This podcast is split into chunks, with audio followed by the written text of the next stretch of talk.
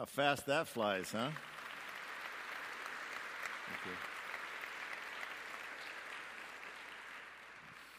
I share his belief that our best is yet to be realized by God's good grace and mercy.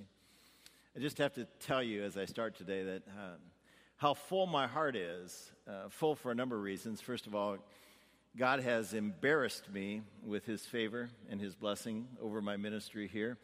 Um, can't say that I envisioned what God would do, and, and uh, he did it despite my shortcomings, despite my failures, and with the support and help of a lot of great people. So uh, it's amazing to realize what God has done as you look back over that time. There's another reason that my heart is full as well, and, and that's because Pastor Garrett is here and he's assuming uh, senior leadership of this ministry. And, and um, I don't think it would be possible uh, for me to step aside or to continue uh, in ministry at a church that I love. To be uh, included in the future here is just really important. And it took a special person of spiritual depth and, and, and also uh, confidence, you know, uh, leadership ability uh, to allow me to continue and not be afraid of that. Uh, and uh, we have that man in, in, Pastor Garrett, and I am privileged to uh, be in a supportive role to him. Let's, let's just stop and, and pray God's favor. Lord, we ask your favor on this message as we consider our next big step, as we take a look at your scripture and, and we derive from it not only what is right for us as a Christian congregation, whether uh, we are uh, worshiping online and, and we're part of another church, or whether we're part of this church, or, and, and not just for congregations, Lord, but for us individually, because your word not only speaks to us corporately as people, it speaks to us personally as well. And, and I just ask, Lord, that you would bless us each individually as we consider our next big step in life and derive from this teaching uh, some value that would apply to us personally uh, as we then join hands with other Christians and accomplish your, greatest, your greater purpose uh, in Christian fellowship. This we pray in Christ Jesus. Amen. Let me start by talking today about, about focus. Because focus changes everything. Focus will change your life. Focus will advance your career. Focus will help your family grow to what a family ought to be. Now, focus will help a Christian school, it will help a Christian church be all that it should be. Now, I know that you might think it's the mission, but a lot of great organizations have fine mission statements, but they don't focus much on them. Focus is what gives a mission statement its legs. I'm holding a baseball in my hand because when I think about focus, I think about all the years that as we raised our sons, I spent, you know, on my knees, soft pitching balls to them, and then uh, on ball diamonds, even when we would go uh, different places on vacation or whatever, we always threw the balls and bats and uh, some tennis balls and rackets into the car, and we would find, because it's cheap, we would find a place where, you know, the, the guys could get out on a baseball diamond, and I could just pitch to them and I talked to them about focus. A lot of people do. When they coach Little League Baseball, they always say, Watch the ball, watch the ball. You'll hear it at your Little League games if you go and visit either your children or your grandchildren. Watch the ball, keep your eye on the ball. And some will say, Watch the release from the pitcher's hand, or watch it all the way to the plate. I used to say to my boys, Look for the stitches you know, if you can see the stitches, then I know you're focused. You know, your, your eye is right there, you know, on, on the ball. And, uh, and if you keep your eye on that ball, then you're likely hit it. It's the same way with my golf game today. You know, I try to focus on a speck of my ball, you know, just because focus, breaking focus is what causes you to miss the mark. Focus is essential. I don't know if you remember this guy, uh, Harmon Killebrew. Uh, they shortened his name in the, leg, in the big leagues, uh, just called him Killer, uh, because he became uh, quite an athlete and and a tremendous star. Uh, just ask Heath Lumen, because he was a Minnesota Twin guy. In fact, he first joined the Washington Senators in 1954, and he had a 21 career, 21 year career in the majors uh, until 1975 when he finished with Kansas City. Uh, but it didn't happen automatically. He got called up to the big leagues by a scout who had heard about his ability to hit in high school. So at age 18, he was already drafted into the major leagues and went right away to the big team, where he failed miserably. Uh, his batting average went down to 215 and then down to 115, and he was sent down to the minors, probably never to be heard of again. But then he remembered a lesson that his father taught him about focus, and he came back in a big way. In fact, he had eight seasons where he had more than 40 home runs. In 1969, he had 44 home runs and 140 some uh, RBIs that season alone. He was second only to Babe Ruth in the number of home runs hit. And he still today holds the record in a number of major league parks for the longest ball ever hit in that stadium, including Detroit Stadium, where you went and watched the Tigers play. He was one of only four guys who ever hit it over the left field roof into the streets. Harmon Killebrew, because of a lesson his daddy taught him about focus. And he used to love to tell this story about when they were young. His daddy, who was a sheriff uh, for the county, actually in Idaho, and uh, also was a painter on the side, so a busy man trying to provide for his family, would come home sometimes late at night, but he'd always get his boys out, and he would just throw balls to them and throw balls to them, and they'd play pickup games in the backyard to the consternation of their mother and his wife, who had dinner waiting on him. And he would just say, Put it on hold, we're going to go out and play some ball. And she would urge them to come in and eat the meal that she had prepared and get their homework done. And one time she came out, and he, this is the event that he remembers. She said, Harmon, which was his daddy's name as well, Harmon, stop the nonsense and bring the boys in for supper. Supper is getting cold. And so he did stop the so called nonsense and brought the boys in. They got cleaned up and they sat down for a meal. And after prayer, uh, he paused for a moment. This is what his son, Harmon Jr., remembers. He said, Sweetheart, let me just remind you that we're not growing grass, we're raising sons. The mission wasn't about the grass, the mission was about those boys, and he didn't care about the grass. Focus, focus, focus on the mission. We have a mission. It's a well known mission. It's uh, uh, printed on uh, posters around our campus. You'll see it in almost all of our board meeting rooms. And uh, it's a mission that's based on the Great Commission of Jesus. We didn't vote on this mission, we didn't choose this mission. No church chooses their own mission. God has given the church its marching orders. On the day that Jesus was raised back into heaven on ascension, he told his disciples, Go and make disciples of all people, baptizing them in the name of the Father, Son, and Holy Spirit, and teach them to observe all things whatsoever I have commanded you.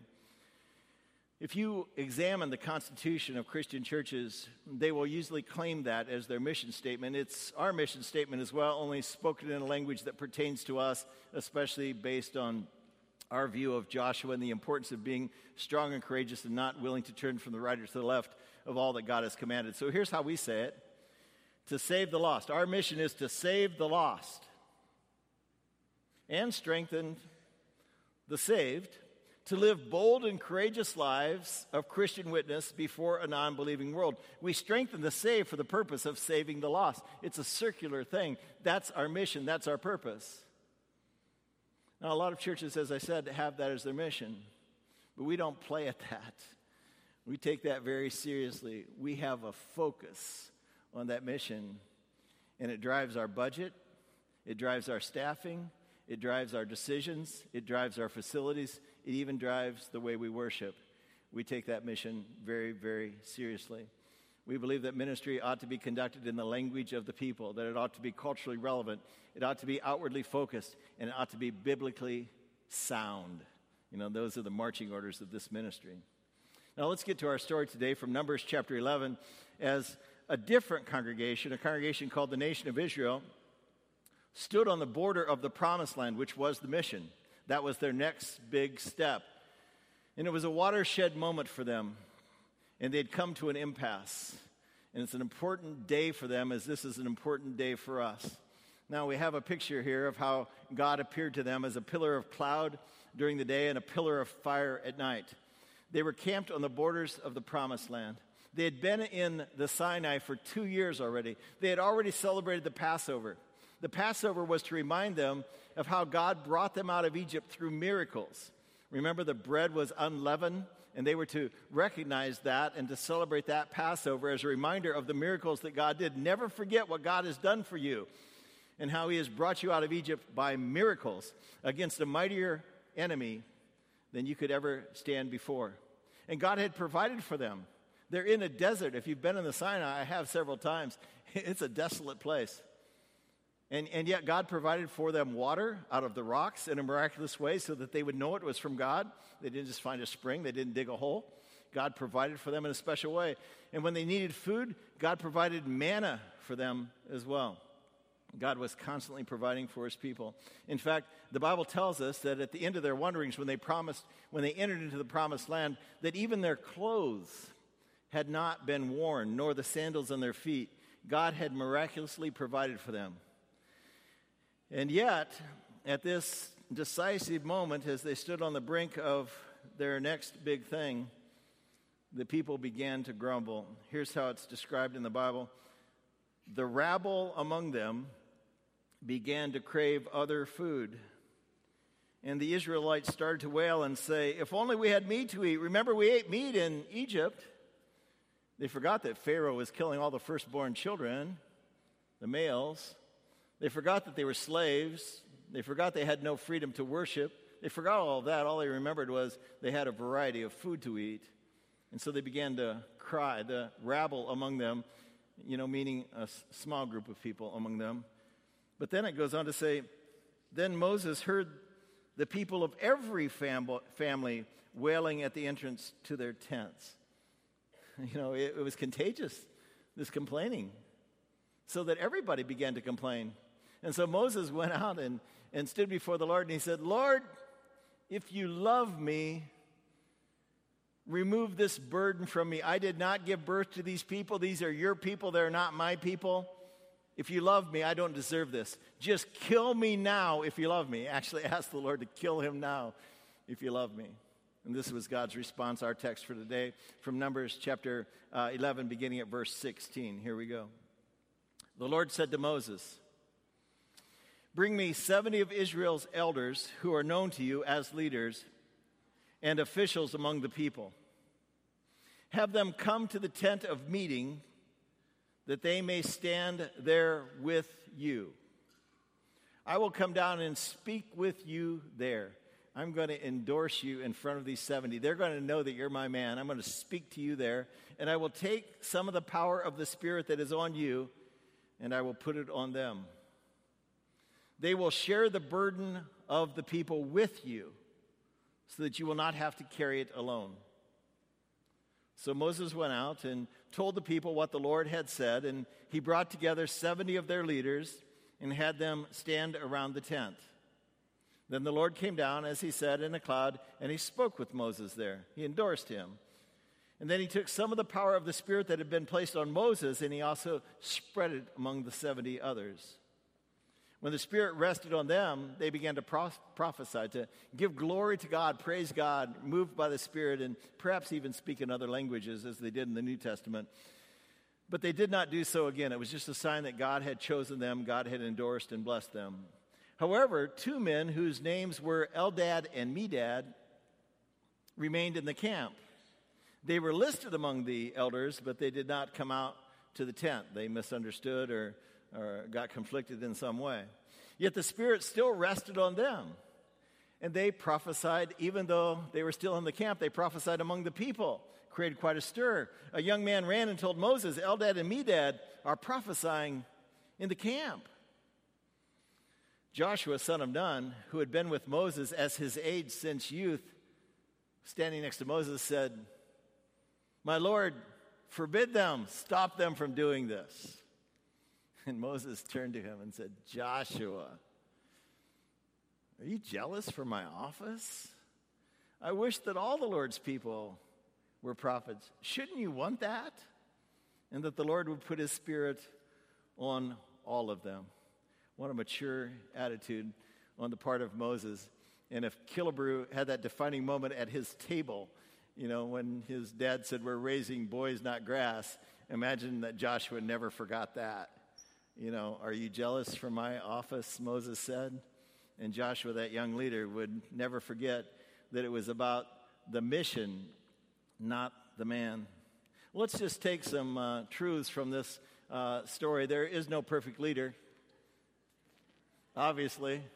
You know, I, I realize that even though we may have come to my embarrassment uh, to celebrate accomplishments, I know that if we were to list my failures, my mistakes, and my regrets, they would outnumber the accomplishments. It's amazing that God has done anything uh, in my stead. And, and to not disappoint Jeff, who came up and mocked me before the service began, uh, let me quote Mark Twain for you. On a moment of congratulations for him, he said, I do not take this too seriously because I know if I were being hung today, there would be twice as many here. and so it is. You know, I know I've disappointed, I know I've hurt people, and uh, I sincerely apologize to you. I don't do that lightly, I don't do that arrogantly. Uh, it bothers me more than you might know. And, and um, I'm not excusing my bad behavior and just saying, hey, I'm only human, deal with it. I'm not. You know, it's never right, it's not excusable. I apologize, and, and uh, if I've offended you, I apologize to you personally. Uh, I try to do that, and I know that I also am on my knees before the Lord, who forgives me and restores me. It isn't okay to just sin saying we live by grace. No big deal. It is a big deal. It halts the ministry, it halts the mission. But let me just say that we as leaders know this better than, than anyone else. We don't need anyone to point that out to us. Um, in, in fact, uh, in our tradition, we tend to have uh, junior high kids, when they're 13 or 14, stand before uh, their peers and stand before their parents and their family and say, I know that I was raised in a Christian home, but now today I have studied the Word of God myself, and I want to stand up and claim to be a follower of Jesus on my own merit, empowered by God's conviction. And uh, I did that as well. And uh, today we have families actually choose that verse for their children, or the children sometimes choose it for themselves. But back in my day, the pastor chose it based on his knowledge of you. Now, I only had seven or eight kids in my confirmation class, so he knew us pretty well after two years of study. And I don't know why he did, but this was the passage he chose for me from 1 John chapter 1, verse 9. If you confess your sins,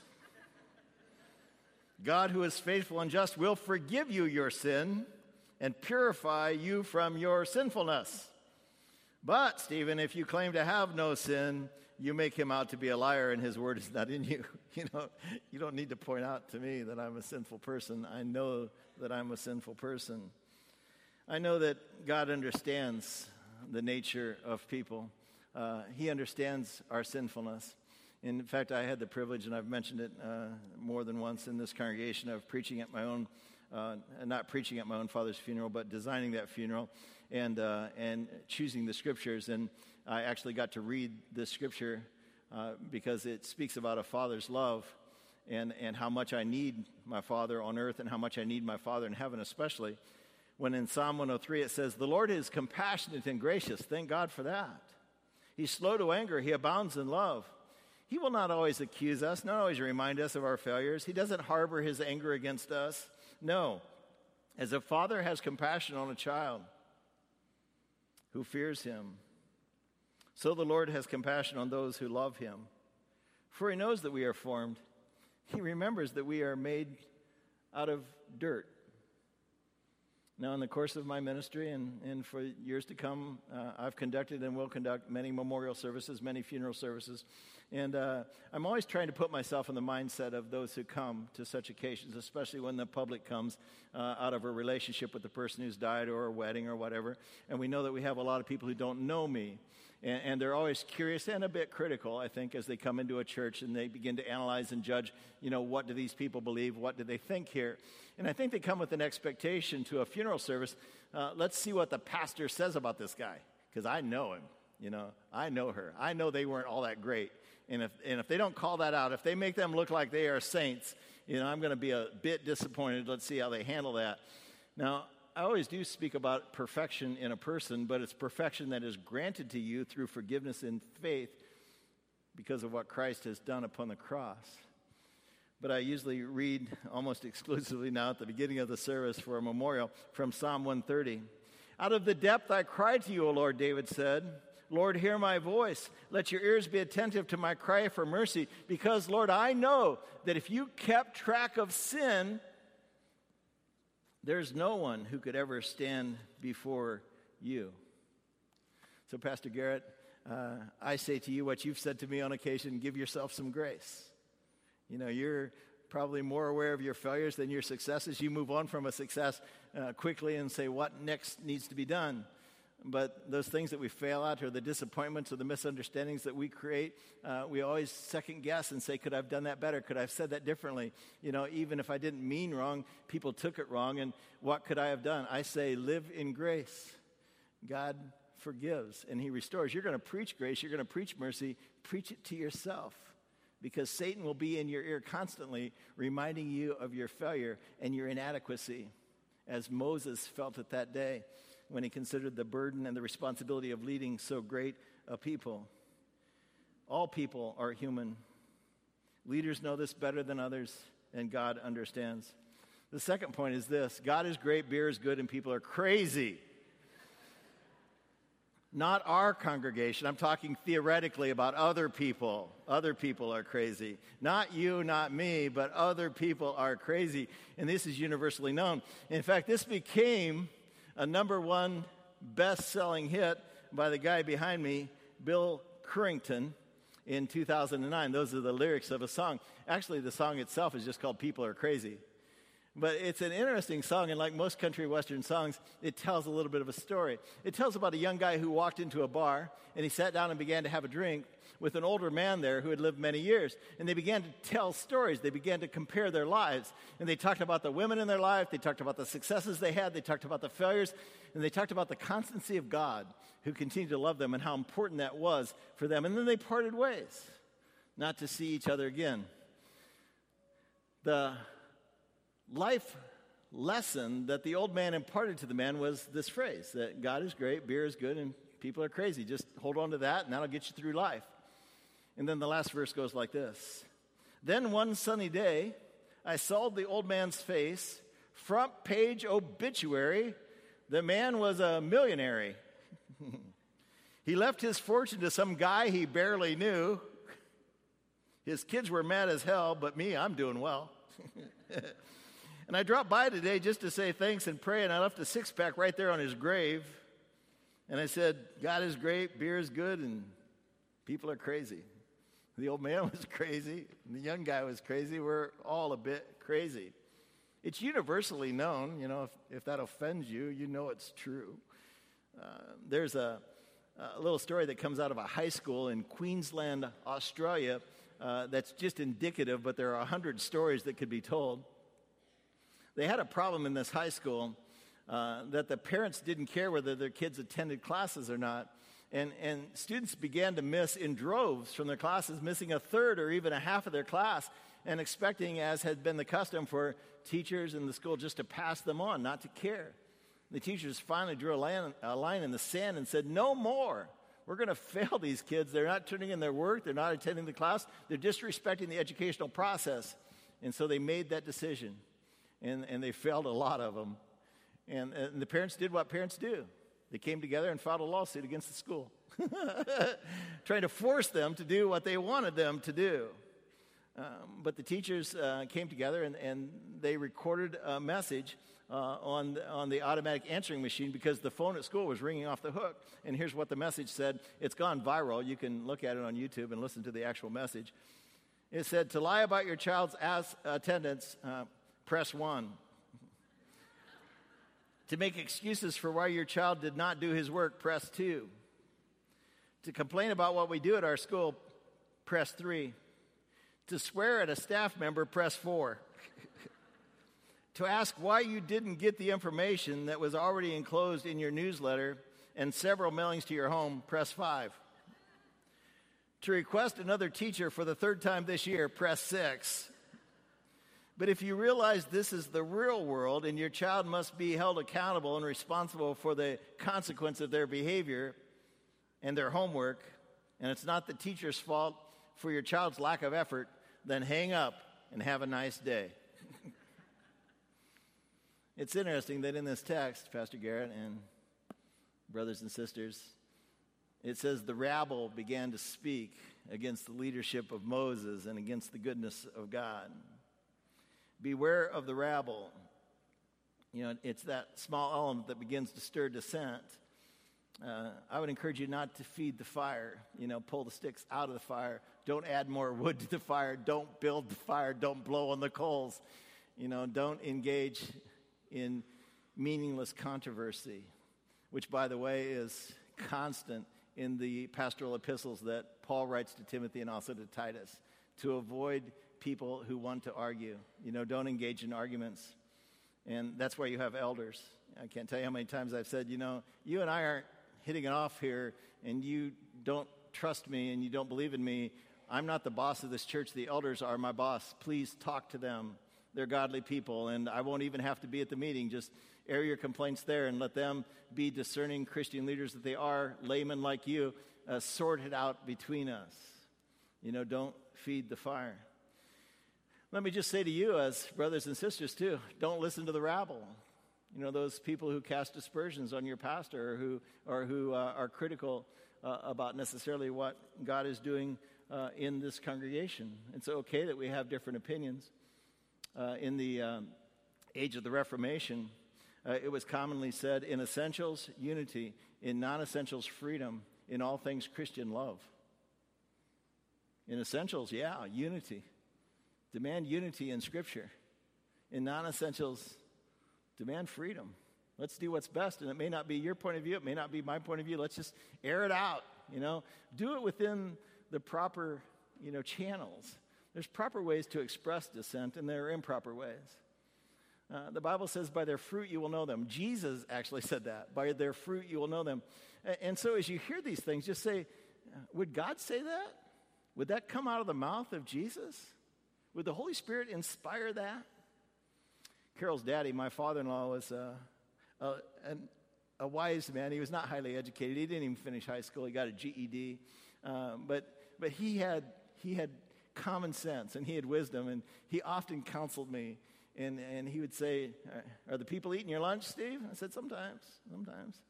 And, and he would say, You know, he was a chairman of the congregation. He was an elder in his congregation for years. And he said, uh, When people used to come uh, talking to me about what was wrong with the church, I'd say to them, And what did the pastor say when you shared that with him? Knowing that they had not shared that with the pastor at all and they were talking behind his back. I mean, it's up to you to, to uh, be discerning and, and to not be unduly influenced by negativity. Let me just say, though, that God doesn't reject uh, even the most negative people. And Pastor Garrett, you should not either. You know, don't make enemies of those people. Uh, continue to close ranks, continue to extend a hand of grace. Abraham Lincoln, just uh, again, bothered Jeff with my understanding of history. Uh, Abraham Lincoln used to say if we, if we always move people who disappoint us to the side of the enemy and no longer consider them our friend, in the end we'll have no friends and have all enemies. You know, people are going to get crossways with us from time to time. We forgive and we move on. And I encourage you to always be that person. That's what the Bible says God did. In Romans chapter 10, it says, All day long he holds out his hand to an obstinate and disobedient people. He never gives up. Moses gave up. Moses said, Kill me now. I can't take it anymore. And God said, All right, you can't take it, but I can still take it. And here's what I'm going to do about that God still cared. Uh, the mission is bigger than any one person. This is so true you know, you're going to realize every good leader soon comes to know that the ministry has to be shared. It's not just required, it's preferred. Uh, that other things be accomplished by other people, that we cannot do it alone. And Moses had to learn this lesson. And, and God took some of his spirit and placed it on others. It's a wonderful thing to see other people doing uh, the work alongside. I, I can't tell you uh, how pleased I am when I pull up on our campus and I see a whole bunch of cars and people working, and I don't even know why they're here. I remember the first day I drove up on our parking lot and I saw a new piece of playground equipment on the, on the school uh, playground, and I had not approved it. I thought, that's awesome. You know, people are doing things and they don't have to always have, you know, my approval, my blessing. I've understood that God spreads his gifts around. I'm gifted in certain ways, to be sure, and, and God has favored and blessed those. But man, I lack in some ways. You know, we come to our board of directors, we come to our elders, we come to other staff people, and we lean on them and, and we listen to them because they have a lot uh, wisdom to share, and they also have God's Spirit on them and can help us to accomplish things that we could not accomplish alone. And then finally, there's miraculous power in godly unity. Man, this is so true. And, and uh, Paul says this in the book of Ephesians, but uh, I love the way David says it in, in the Psalms the importance of maintaining unity in the body of Christ. It's essential. And, and when you maintain it, miraculous things happen. We, two people united in the Lord uh, don't do the work of two people, they'll do the work of four or six people. It miraculously uh, multiplies the strength of a people. In Psalm 133, it says, How good and how pleasant it is when a Christian church lives together in unity. It's like the precious oil that was poured down on the head, even on the beard, running down on Aaron's beard when he was all dressed and God was working mightily among him as our leader. He said it's like dew that falls on Mount Hermon. You know, it brings life to everything. Everything springs and grows, it flowers and flourishes. It's like dew falling on Mount Zion. For where there is unity, God bestows his blessing, namely life everlasting. The power of unity is a miraculous power. Finally, the mission is more important than the man. And I love, love, love, love this dialogue that Moses has with Joshua uh, in the closing verses. Uh, Joshua, who had been his aide since youth, when he heard that Eldad and Medad were prophesying in the camp, were not doing according to instruction, he said, Make them stop, God. They aren't properly ordained and called and installed and all those things. Make them stop. And Moses said to him, Joshua, Joshua, don't be jealous for my office. It's not about me. It's not about you. It's not about leadership. Shouldn't you wish that all God's people were prophets? All God's people had special uh, outpouring of the Holy Spirit? They don't. Some are called to be leaders, but shouldn't you want them to be? And that the Lord would put his spirit on all of them. None of us is worthy. But by God's strength, incredible things can be accomplished. You know, focus, focus, focus. Keep your eye on the ball because that focus applied to the mission is what makes things happen. Your prestige as senior pastor of this congregation, you are already known around the country. This church is known around the country. That is not the ball. It isn't the ball. Your popularity with this congregation is not the ball. Sometimes you're going to have to do unpopular things. That's not the ball. The mission to reach the lost and to strengthen the saved, that's the ball. I hope you make contact often and expect my support and the support of these people. God bless you, brother.